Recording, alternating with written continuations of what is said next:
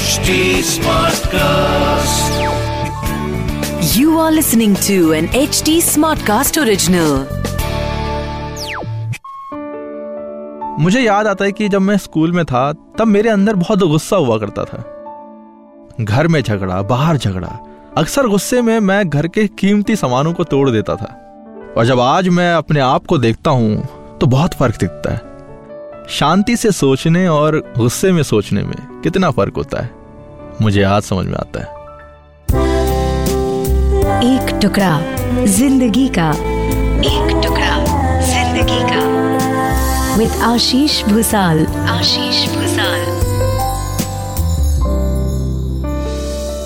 दोस्त गुस्से ने कई रिश्तों को बर्बाद किया है। चाहे वो रिश्ता कितना भी खास क्यों ना हो। लोग अक्सर अपने थॉट्स बिहेवियर और इमोशंस पर काबू खो देते हैं और ऐसा कुछ कह जाते हैं जो नहीं कहना चाहिए था। गुस्सा कॉन्वर्सेशंस को आर्ग्यूमेंट्स में बदल सकता है और कभी कभी वॉयलेंस भी ला सकता है। अनफॉर्चुनेटली हम एंगर को काफ़ी लाइटली ले लेते हैं। हाउ एवर एंगर को समझना बहुत ज़रूरी है क्योंकि ये हमें एक दीमक की तरह खा सकता है। हमारी फ़िज़िकल और मेंटल वेलबिंग को नेगेटिवली इंपैक्ट कर सकता है। अगर हम एंगर को कंट्रोल करें तो ना सिर्फ़ हम खुद को बचा सकते हैं, बल्कि अपने कई अच्छे रिश्तों को टूटने से भी बचा सकते हैं। क्रोध के लिए भगवान श्री कृष्ण ने भी एक बात कही है, भगवत गीता के chapter two verse sixty three में। क्रोधा भवती समूह, समूहत स्मृति विब्रह्म, स्मृति ब्रह्मशात बुद्धि नाशो, बुद्धि नाशात प्रणयशयती। भगवान कृष्ण ये समझा रहे हैं कि जब हम गुस्से में होते हैं, तब हम भ्रमित हो जाते हैं। असल में वो चीज़ें मान लेते हैं जो शायद है भी नहीं। हम अपनी इमेजिनेशन में कुछ सरकमस्टांसेस बना लेते हैं दैट लीड टू कन्फ्यूज़न हम अपने कनेक्शंस फ्रेंडशिप्स प्रोफेशनलिज्म और ह्यूमैनिटी की मेमोरीज को खो देते हैं। कन्फ्यूज़न ऑफ़ मेमोरी से हमारी बुद्धि कमज़ोर हो जाती है और ये हमारे लिए काफ़ी टॉक्सिक हो सकता है। आज के क्योटिक सोसाइटी में हम डेली किसी को चिल्लाते और झगड़ते हुए देखते ही हैं। चाहे वो सड़कों पर हो, ऑफ़िस कॉलेज में हो या फिर घर में भी। लेकिन ज़्यादातर समय ये आर्ग्यूमेंट्स इलॉजिकल ही होते हैं।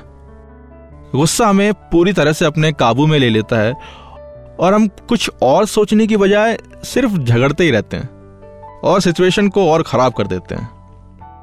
So how can we control our anger and save our selves from self destruction तो आज मैं आपको कुछ निंजा टेक्निक्स बताऊँगा जो आपको जिता देंगे। और आपके गुस्से को टाइटा फिस कर देंगे। तो सबसे पहला टेक्निक है शांति।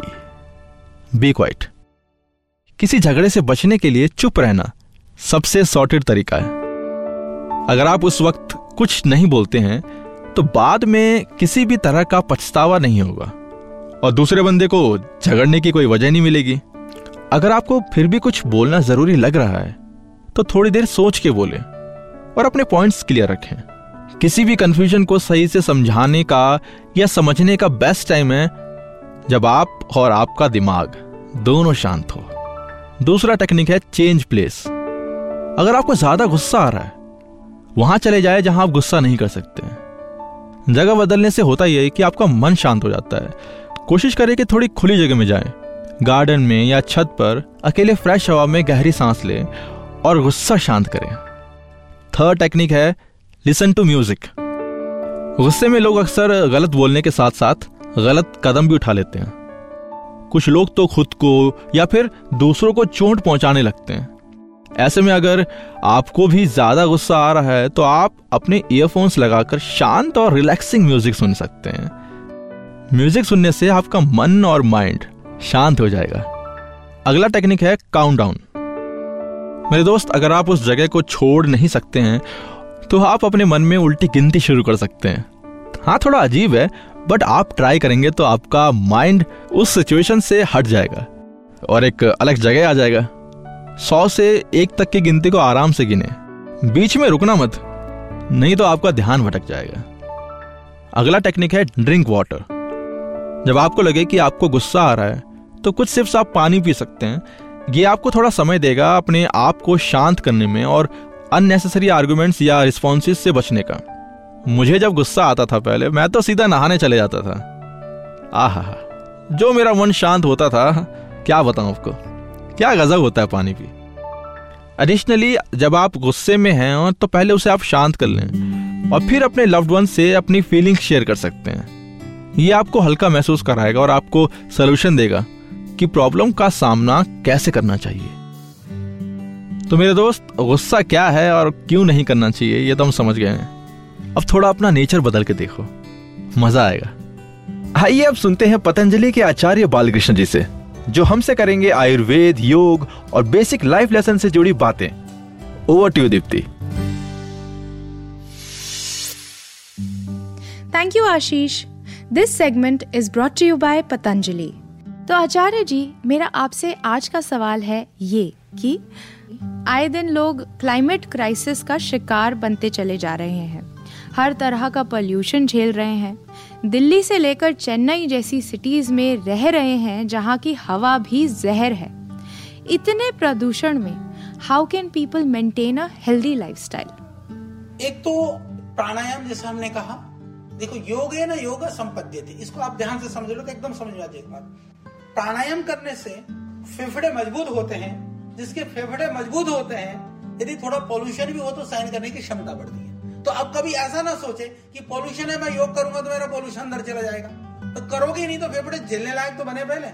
तो एक तो पहली बात तो ये है कि कहीं पर भी ये भरसक प्रयास करिए, क्योंकि सुबह का वातावरण प्राय शांत होता है। सुबह का वातावरण बनस्पत थोड़ा सा पॉल्यूशन फ्री होता है। तो आप सुबह ज़रूर आप योग अभ्यास करिए। फेफड़े थोड़े मज़बूत बनाइए। फिर तो फेफड़े मज़बूत होंगे तो फिर पोल्यूशन भी सहन करने लायक होगा तो फिर तो एक दूसरे से चीज़ें चलती रहेंगी। तो इसका सही उपाय तो यही है। दूसरा सहयोगी औषधियाँ। जैसे मान लीजिए फेफड़े कमज़ोर किससे होता है? फेफड़े कमज़ोर होता है प्राय जो अनावश्यक रूप से एंटीबायोटिक्स खा रहे हैं आप लोग इधर उधर की फालतू की दवाई खा रहे हैं, इन चीज़ों से बचिए। तो उससे तीसरा ज़्यादा तली बुनी हुई चीज़ें हैं, ज़्यादा भारी भरकम जो है, इस तरह की ठंडी चीज़ें हैं पार्टी में गए अपना दिखाए गेटअप क्या, मैं तो देखता हूँ, मुझे लगता देखो क्षमा करना मैं सूटेड वूटेड मैं तो कहता हूँ ना, बुद्धि होने से धोती में भी काम चल जाता है, टाई लटकाना ज़रूरी नहीं है, हम उसको कंठे लंगोट बोलते हैं, उसकी कोई ज़रूरत नहीं है। हाँ तो वो क्या है कि कई बार मैं देखता हूँ, पार्टी में गए, क्या होता है, शांत में रात को ही होती है ज़्यादा पार्टियाँ, हो रहा और इधर से जो ना आदमी गर्मा गर्म वो को, कॉफ़ी, चाय पिए, फिर इधर खाया गर्मा गर्म खाया, और ठंडी ठंडी आइसक्रीम फिर घटाघट गप रहे अरे भाई, ठंडा और गर्म, ये शरीर के विरुद्ध है, प्रकृति के विरुद्ध है। और रात को लास्ट में जब आइसक्रीम खा कर पहले गर्म खाया, हमने अपने गलों को, गले को जो है ना, उसको उत्तेजित करा, फिर ठंडा खाया, उसको ठंडा कर दिया। तो गला किसका खराब होगा? रात को फिर खू करो, फिर फेफड़े खराब करो। तो इन चीज़ों से तो हमको अपने आप ही बचना पड़ेगा, दूसरा नहीं बचाएगा, कोई नहीं बचाएगा। तो बचाव में ही बचाव है। तो अपने बचाव को हमें विचार करना पड़ेगा। आप फ़ैशन के चक्कर में न जाए। फ़ैशन टिकाऊ नहीं होता है। ज़िंदगी तो अपनी भुगतनी है। तो इसीलिए अपने ज़िंदगी को सुधारने के लिए, अपने जीवन को ठीक रखने के लिए आप लोग ऐसा उपाय ज़रूर करिए कि जो परंपराएँ क्या चल रही है, भीड़ की मत सोचो। ज़िंदगी तो अकेले आए थे, मरेंगे भी अकेले। कोई नहीं मरने जाएगा साथ में। तो जीने की भी अकेले सोचो। अगर आपको आचार्य बालकृष्ण से की गई ये बातचीत इंटरेस्टिंग लगी हो तो पतंजलि वेलनेस पॉडकास्ट को सुने ऑन एच टी चलो, मिलते हैं नेक्स्ट वीक अगर आपका कोई सवाल है तो आप मुझे इंस्टा पर मैसेज कर सकते हैं। मेरी इंस्टा आईडी है Ashupanti A S H U P N T I अगर आप कोई फीडबैक देना चाहते हैं तो आप एच टी को डीएम कर सकते हैं on Facebook Instagram Twitter link and YouTube पर and to listen to more podcast you can log on to H T smart cast dot com